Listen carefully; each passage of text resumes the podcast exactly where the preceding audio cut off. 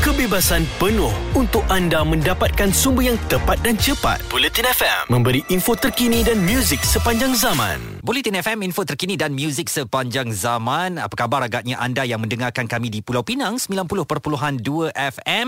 Ini diskusi harian Muaz dan Izwan, dan kita nak menarik perhatian anda kepada beberapa kejadian yang berlaku baru-baru ini melibatkan alam sekitar. Kita semua terkejut dan berduka cita dengan apa yang berlaku di lereng Gunung Jerai di Yan, Kedah. Beberapa kematian direkodkan akibat bencana kepala air di sana. Baru-baru ini kita terkejut pula dengan tingkah laku manusia yang meninggalkan sampah sarap di Sungai Pisang, Gombak, Selangor setelah ramai yang berpusu-pusu ke sana untuk bercuti bersama keluarga, mandi air terjun, dan juga sampah sarap yang timbul di perairan Langkawi juga memeningkan kepala. Seterusnya, arahkan kita kepada satu soalan. Manusia ni boleh ke kalau tak buat kerosakan kepada alam sekitar kita? Sebab kalau kita lihat sebelum PKP diberikan kelonggaran ini, semuanya okey. Sungai yang jernih, ya, alam sekitar yang sangat bersih. Kita dapat hidup dan juga hirup udara yang segar. Saya ingat lagi waktu PKP awal dulu, begitu segar sekali. Kita dapat lihat dengan keadaan tak ada kereta langsung. Jadi ini bermakna sebenarnya alam ini kalau kita jaga sebaik mungkin, dia dapat memberikan satu respon kepada kita, iaitu oksigen yang baik lah. Betul. Jadi bila kita tengok sampah sarap dibuang begitu saja, dan juga pembalakan, tak tahulah kalau dilihat dalam kejadian fenomena kepala air baru-baru ini, disalahkan sebab ada pembalakan yang tidak dikawal dan sebagainya. Ini juga akan menyebabkan kemusnahan alam sekitar. Dan bagi mengupas tajuk ini dengan lebih cantik lagi, kami bersama dengan Profesor Madya Dr. Haliza Abdul Rahman. Beliau adalah pakar kesihatan persekitaran dan ketua laboratori belia dalam kepimpinan politik dan kewarganegaraan di Institut Pengajian Sains Sosial IPSAS Universiti Putra Malaysia. Doktor, terima kasih kerana bersama Buletin FM. Mungkin respon dan reaksi doktor apabila melihat kepada kelakuan manusia yang tak dapat mengawal dirinya dengan mengotorkan alam sekitar setelah ditahan berbulan-bulan dan bagaikan nak melepaskan geram, bukan sahaja kepada kerajaan tetapi kepada alam sekitar. Mereka buang sampah merata-rata apabila pergi berkelah. Sebenarnya kita tahu ya, apa sahaja tindakan manusia ya, semudah bernafas kita akan mengubah komponen alam sekitar.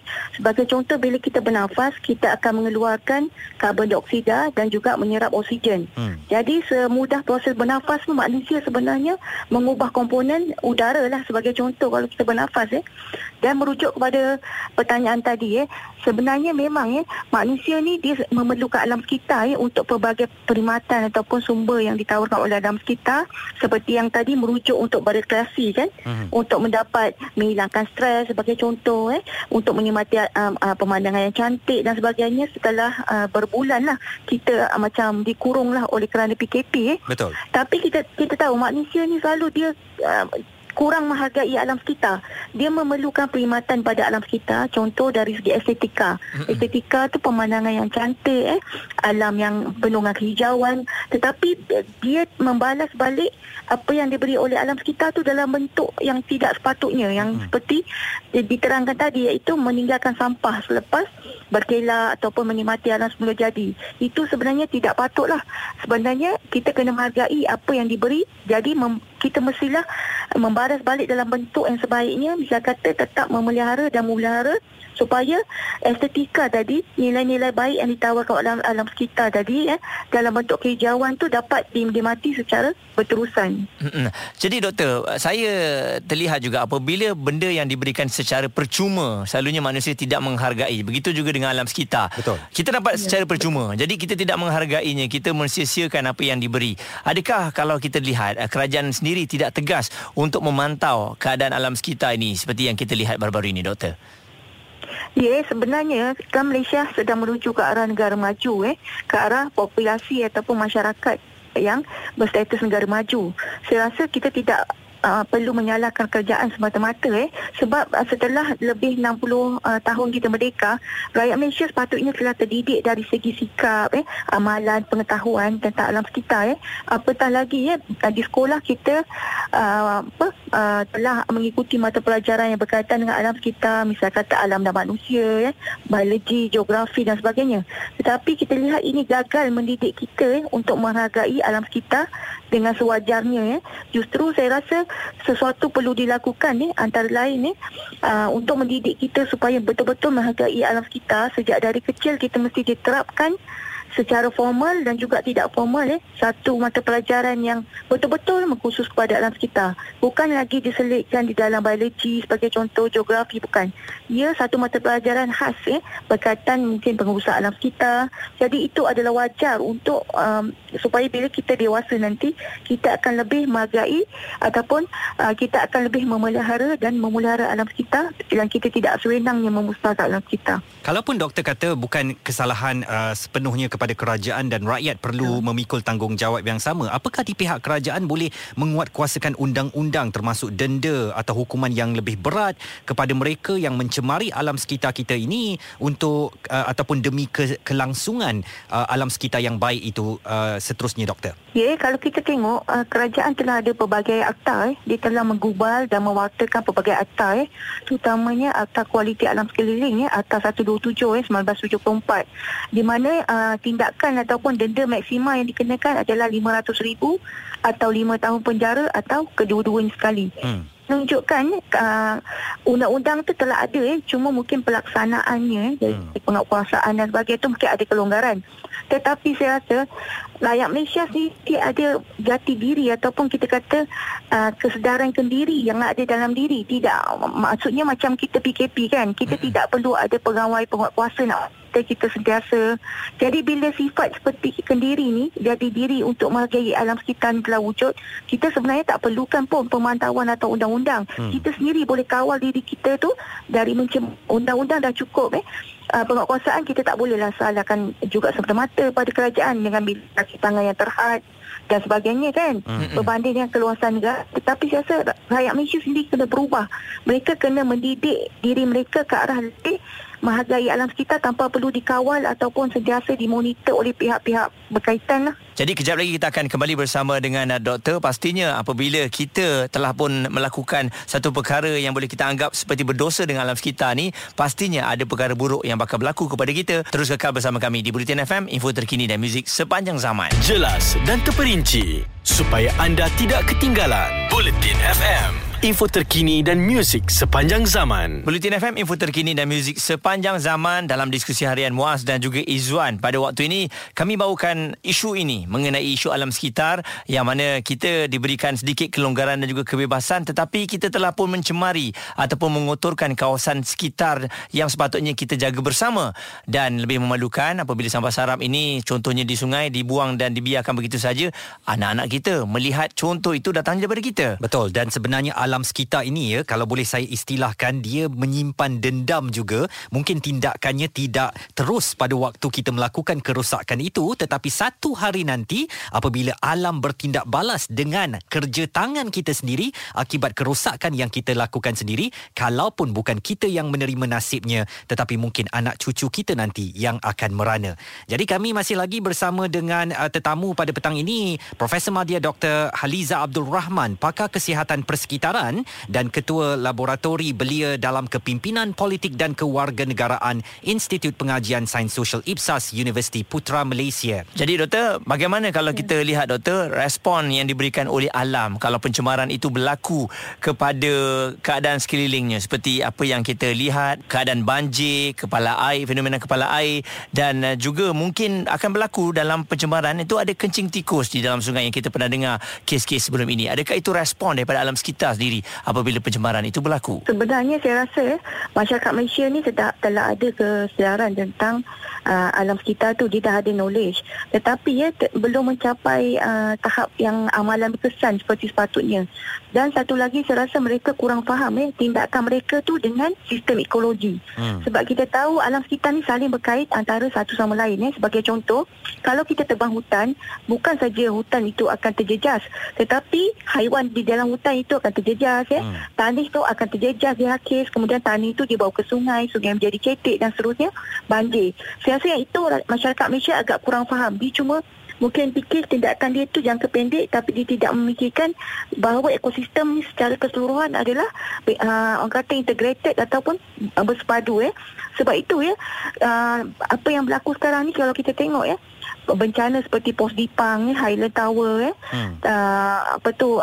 satu lagi ni banjir lumpur di Kemaran Highland dan sebagainya, sebab kita telah melanggar hukum alam. Kita tahu contoh kawasan-kawasan tanah tinggi yang berkecurunan melebihi 25 darjah tu memang kita tidak boleh melaksanakan pembangunan sebab kesan dia adalah besar di mana dia akan memberi impak seperti runtuhan tanah, air bawah tanah terganggu sehingga akhirnya cerun runtuh dan berlaku apa yang seperti Highland Tower ataupun ni di Kemensah dan sebagainya. Tetapi bila manusia masih berdegil, dia tidak mahu pelajari dari pengalaman lepas. Banyak kejadian yang kita tahu banyak berkaitan dengan tindak tanduk manusia yang tidak lestari ini. Jadi dia telah menyanggah hukum alam. Maka kita tidak boleh salahkan alam semata-mata. Tadi yang dicakap dalam balas dendam tu maksudnya dia akan menimpa bencana kepada manusia dalam bentuk seperti tadilah pelbagai bentuk bencana. Bukanlah berdendam, tetapi apabila sistem tu telah kita rosakkan dan kita tidak membaik pulihnya pada kadar segera, maka berlakulah pelbagai bencana seperti apa yang berlaku di negara kita yang seperti dihuraikan tadilah. Doktor, beberapa sungai sebagai contoh saya nak bawakan di Malaysia ini memang kadang-kadang dah masuk dalam kategori sungai mati. Buatlah macam mana sekalipun, hasil dari pencemaran yang telah berlaku hampir pasti kita dah tak dapat menyelamatkan sungai itu lagi. Apakah ini memang hukuman kekal atau masih ada sinar kepada kita untuk mengembalikan? Contohnya nama-nama sungai yang popular, Sungai Kim Kim di Johor yang baru-baru ini tercemar dengan bahan kimia. Ada pula baru-baru ini sungai di Kelang bertukar menjadi warna merah jambu akibat kimia yang dilepaskan. Sungai Kelang sendiri yang sebelum ini terkenal kotor. Bagaimana? Apakah masih ada sinar kepada perubahan sikap kita untuk masa depan sungai-sungai ini? Okay, sebenarnya alam ni kalau dia berlaku kerosakan ataupun perubahan dalam skala yang kecil, sebagai contoh, dia boleh membaik pulih diri dia sendirilah melalui beberapa proses mula jadi. Tetapi dia menjadi dalam bentuk bencana ataupun malapetaka bila dia tidak boleh membaik pulih sebab manusia melakukan kerosakan ataupun pemusnahan pada skala yang besar. Kalau kita ambil contoh sungai, saya rasa Malaysia ni saya pun kadang-kadang agak memikirkan juga kenapa kita telah ada banyak kejadian pencemaran sungai macam berlaku di krisis air di Sungai Langat sebagai contoh, di Sungai Selangor, kemudian Sungai Kim Kim dan sebagainya. Tetapi kita masih gagal mengambil pengajaran kenapa kita punya masyarakat seolah-olah bila dia nampak sesuatu yang agak boleh disyaki, perbuatan yang boleh menyebabkan sungai itu tercemar, dia tidak ada macam niat ataupun intention untuk melapor kepada pihak berwajib sehinggalah sungai tersebut telah dicemari seperti di Kim-Kim tu. Dia bukan berlaku setahun, 2 tahun tetapi 20 tahun, 30 tahun. Kenapa kita tidak ada awareness yang kita sendiri rasa macam kalau kita lapor maka banyak benda boleh diselamatkan kan, dari segi kesihatan, dari segi kerugian untuk membaik pulih. Jadi saya rasa rakyat Malaysia sendiri dari segi awareness tu mestilah berubah ke tahap yang kata menjaga tepi kain dalam bentuk melaporkan bila ada pencemaran alam. Okey, berkaitan soalan tadi bila sungai itu telah tercemar, sebenarnya kita ada harapan nak membaik pulih ada harapan. Contoh macam Sungai Thames di London dulu, dia pernah tercemar kemudian dipulihkan kembali sehingga telah ada ikan dan sebagainya boleh. Cuma kita memerlukan kos yang sangat tinggi. Contoh kalau saya ambil dulu kes Sungai Kim Kim tu sepanjang 1.5 km yang tercemar tu dengan sisa kimia, kita memerlukan lebih kurang 6.4 juta untuk merawat sungai sepanjang itu saja.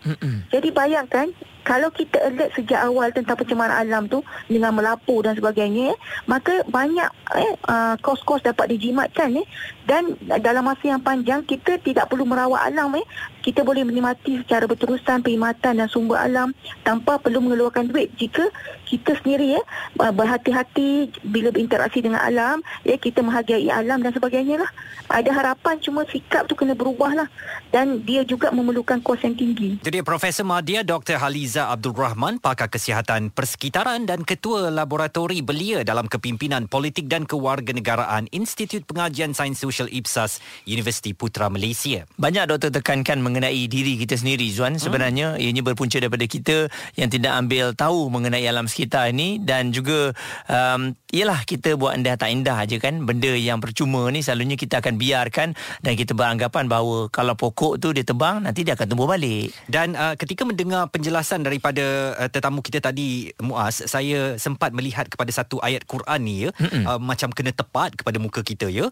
Telah timbul pelbagai kerosakan dan bala bencana di darat dan laut dengan sebab apa yang dilakukan oleh tangan manusia, kerana Allah hendak merasakan mereka sebahagian daripada balasan perbuatan buruk yang mereka lakukan supaya mereka kembali insaf dan bertaubat. Surah Ar-Rum ayat 41 memang macam menjawab teruslah ya, bahawa segala bencana yang berlaku ini ialah akibat daripada kerosakan yang kita lakukan dengan tangan kita sendiri. Dalam tinjau rakyat nanti kita akan bawakan isu ini, isu yang lebih besar lagi. Berkemungkinan kita telah menjalankan tanggungjawab kita, tetapi mereka yang mempunyai kuasa yang lebih besar untuk melakukan pelbagai kerosakan di hutan, apa agaknya tindakan yang boleh kita lakukan. Sekejap lagi kami nak maklumkan kepada anda tentang Kementerian Perumahan dan Kerajaan Tempatan rangka garis panduan operasi perniagaan permis makanan. Terus bersama kami, Buletin FM, info terkini dan muzik sepanjang zaman. Ada kepentingan anda di sini untuk mendapatkan berita secara tepat dan pantas. Dua anggota polis maut bertindak atau berlakon sebagai bangsa yang perlu diselamatkan. Operasi mencari dan menyelamat SAR. Buletin FM, info terkini dan muzik sepanjang zaman. Ini Buletin FM, info terkini dan muzik sepanjang zaman. Selamat petang daripada Muaz dan Izwan di Diskusi Harian. Dan kita nak memasuki tinjau rakyat. Ini platform untuk anda bersuara, untuk anda berikan kepada kami pandangan anda. Jangan dipendam di dalam hati, lepas tu awak geram, luahkan kat Twitter, luahkan kepada kami supaya boleh didengar orang ramai. Dan kita sama-sama kongsikan apa yang menjadi keprihatinan kita pada waktu ini. Dan topik kita pada petang ini adalah bagaimana rakyat Malaysia menghargai alam sekitar. Terkejut bukan main kepalang kita apabila melihat longgokan sampah ditinggalkan begitu sahaja di Sungai Pisang, Gombak, Selangor baru-baru ini. Apatah lagi waktu itu rakyat baru sahaja diberi kebebasan untuk bercuti. Jadi ramai-ramailah pergi ke air terjun itu. Mereka mungkin menikmati alam sekitar, mandi air terjun, tetapi yang ditinggalkan adalah sampah sarap. Dan baru-baru ini, Muaz, juga terkejut kita dengan timbunan dan juga apungan sampah sarap di perairan Langkawi. Dan ini pastinya mencemarkan imej pulau itu sebagai destinasi pelancongan utama negara. Dan selain itu juga, kalau kita lihat penerokaan hutan punca bencana, ianya termasuklah kegiatan pembalakan, penerokaan pembukaan tanah dan juga penempatan yang mana dalam skala kecil sekalipun ianya akan memburukkan keadaan sehingga menyebabkan kemusnahan terhadap keseimbangan ekosistem. Dan bersama dengan kita Dr. Muhammad Yusuf Isa yang merupakan pensyarah kanan Fakulti Perhutanan dan Alam Sekitar Universiti Putra Malaysia. Doktor, terima kasih kerana bersama dengan Buletin FM. Apakah doktor setuju kalau rakyat Malaysia ini memang kenal biodiversiti yang dimiliki negara, tetapi kurang pandai untuk menghargai kelebihan dan anugerah alam sekitar kepada tanah air kita, doktor? Betul, kita ni lebih kata, dikatakan sebagai take for granted ataupun mengambil enteng. Walhal apa yang kekayaan biodiversiti yang kita ada ni merupakan antara 12 negara dunia sahaja yang ada di kepelbagaian biodiversiti itu. Jadi amat merugikanlah sebenarnya. Dan bagaimana agaknya reaksi doktor lah sebagai seorang yang berada di Fakulti Perhutanan dan Alam Sekitar dengan PL orang kita ni pergi bercuti bawa keluarga untuk mengabadikan kenangan, tetapi yang diabadikan di tempat lokasi mereka bercuti tu sampah sarap yang penuh? Ada dua pandangan. Satu, amat kecewa lah dengan sikap setengah golongan kita yang masih mengamalkan dipanggil pengajian tak bertamadun ini. Tapi pada masa sama saya melihat reaksi daripada netizen sebagai contohnya satu yang baik sebenarnya. Kita makin cakna dengan persekitaran kita. Jadi dan saling mengingat sama-sama sendiri. Contohnya daripada kawasan Utan Lipur, kita dapati ada yang tak puas hati dengan sampah di Utan Lipur, hinggalah ke pantai ataupun ke laut di Langkawi. Maknanya setiap kawasan tersebut ada mata-mata yang memandang dan melaporkan untuk dikongsi bersama di media sosial. Jadi selain daripada itu juga, doktor, apa lagi yang boleh kita sarankan kepada rakyat kita untuk terus menghargai alam sekitar? Kita tahu mereka nak berseronok, mereka inginkan kesegaran dan juga apa yang ada di hutan contohnya. Akan tetapi masih lagi tidak mahu menjaga sebaik mungkin, walaupun dah berkali-kali diingatkan. Banyak juga papan tanda yang dah diletakkan, tapi mereka buat seakan-akan nampak tak nampak. Ini sebenarnya kalau dari sekitar ini kita panggil business as usual. Tetapi dengan impak dalam perubahan iklim di mana semakin banyak bencana yang berlaku dan semakin serius, jadi kita tidak boleh lagi mengamalkan seperti biasa. Jadi setiap apa perbuatan kita sebenarnya mencemarkan, menyumbang kepada pencemaran alam sekitar. Jadi apa yang harus kita lakukan adalah mengurangkan impak kita kepada alam sekitar. Sebagai contohnya, apabila kita berhibur atau berkunjung ke Utan Lipur, kita bawa pulang sisa-sisa yang kita bawa bersama. Kalau kita ke kawasan pantai pula, perkara sama kita lakukan. Jadi ini sebenarnya bukannya bisnes ataupun bisnes as usual.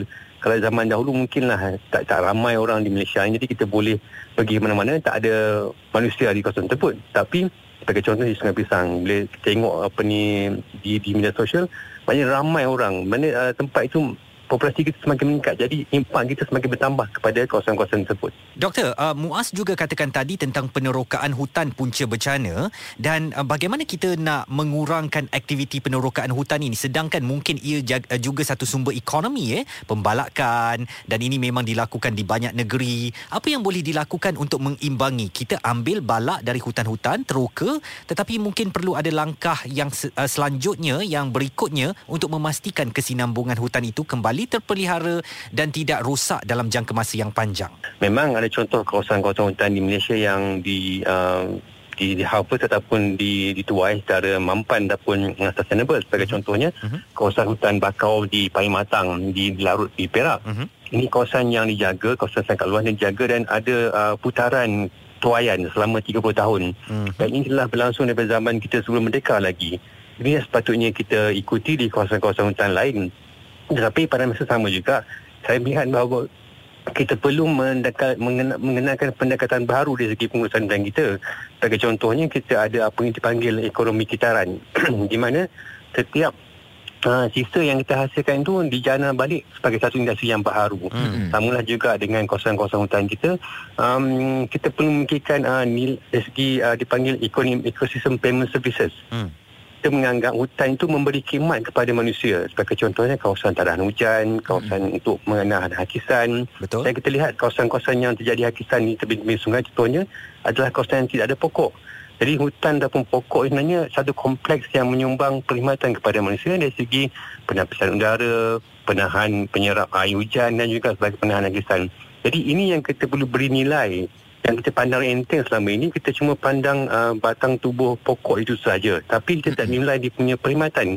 Itu yang kekurangan kita di Malaysia lah. Baik, itu antara respon yang telah diberikan oleh Dr. Muhammad Yusuf Isa, pensyarah kanan Fakulti Perhutanan dan Alam Sekitar, Universiti Putra Malaysia. Dan bagaimana dengan anda agaknya? Adakah anda setuju rakyat Malaysia hanya reti mengenali tetapi tidak reti menghargai alam sekitar? Jadi guys, kalau anda geram dengan apa yang berlaku di Sungai Pisang, di Langkawi atau di mana-mana lagi lokasi pelancongan dengan tabiat rakyat Malaysia yang tak berubah-ubah ni, main buang sampah, macamlah ada orang nak masuk ke hutan tu dan kutipkan sampah untuk pihak mereka, hubungi kami 0377225656 atau WhatsApp 0172765656. Buletin FM, info terkini dan muzik sepanjang zaman. Buletin FM, terkini, relevan dan penting untuk anda.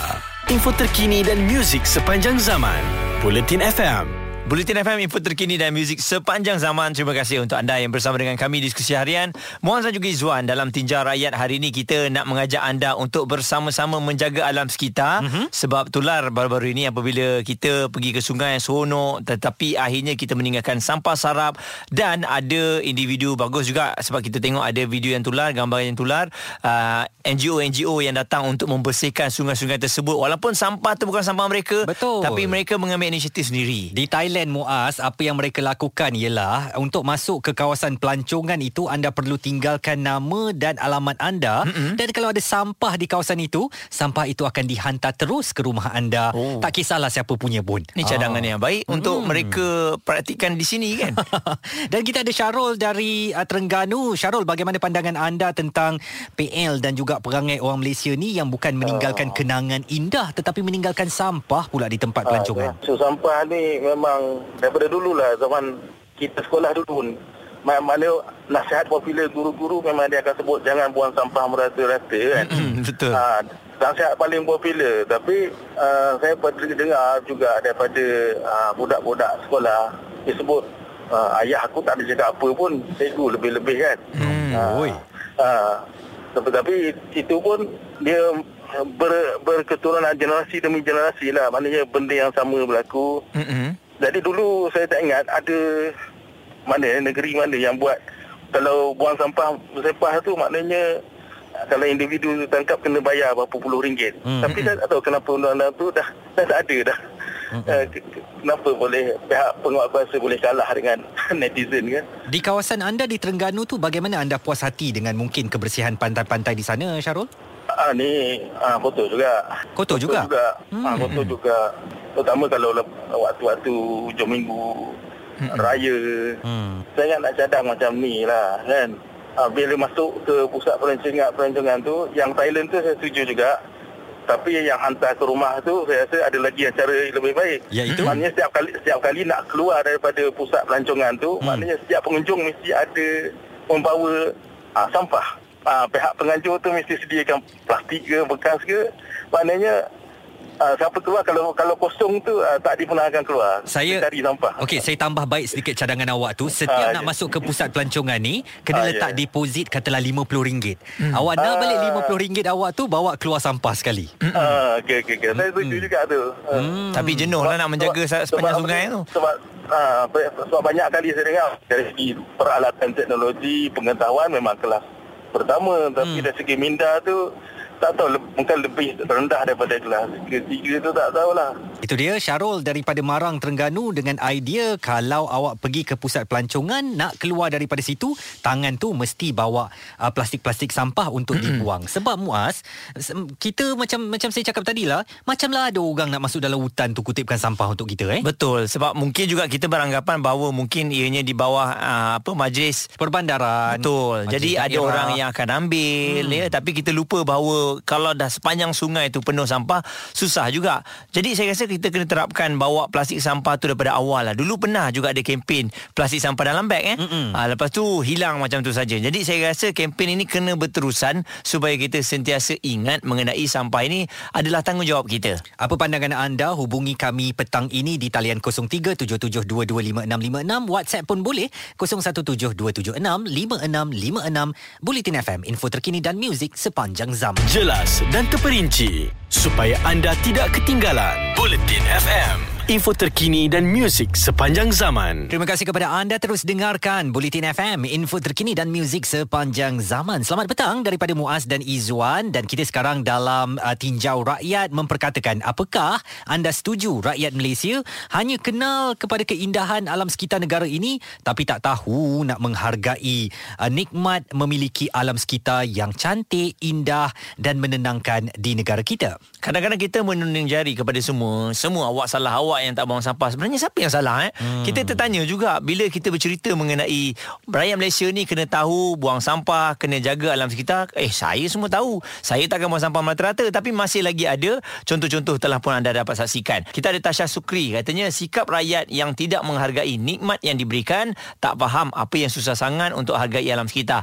Paling mudah jangan buang sampah merata-rata. Di Twitter kami @buletinfm, Rabiha menulis your attitude represented you well, shame of you yang bodoh dan tak pandai jaga alam sekitar. Itu dia satu penulisan yang tegas, keras juga ni daripada Rabiha. Manakala Amy pula katanya banjir dan juga landslide yang teruk, entah macam manalah nak explain.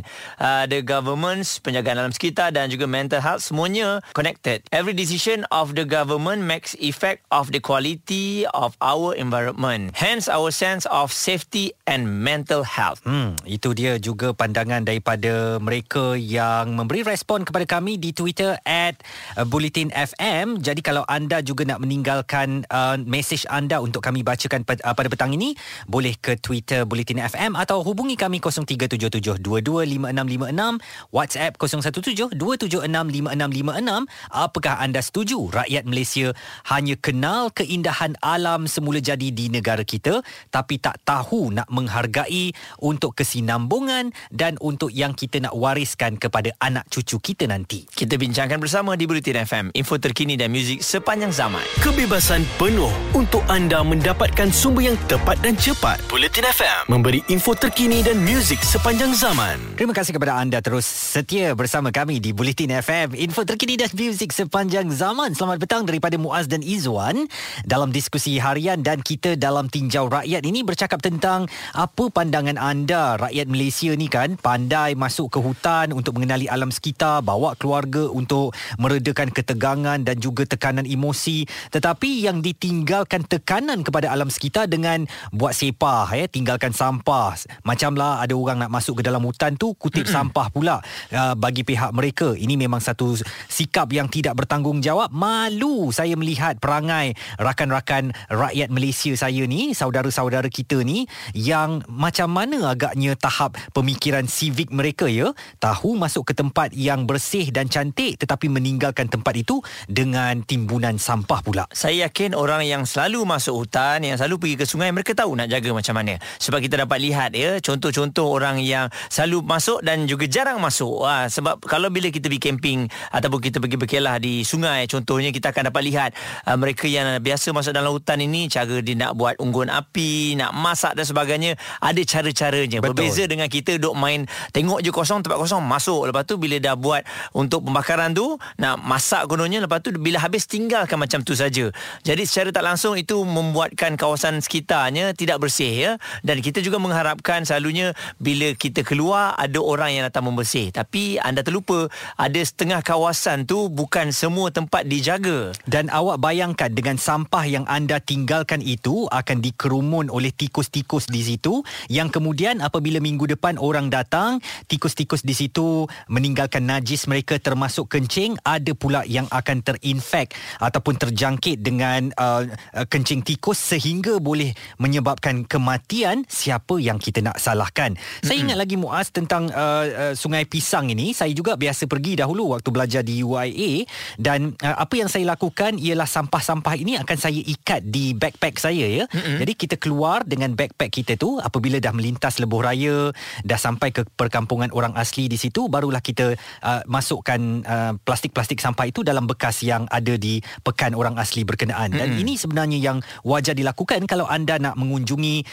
tempat-tempat rekreasi seperti Sungai Pisang di Gombak. Okey, kita ada Zaf yang telah pun menghantarkan melalui Twitter di Buletin FM. Katanya, Menteri Alam Sekitar, please come out with solution that give big impact to Malaysia. Trash and wasted material is hurting the environment day by day. Take example from the countries how they deal with wasted material.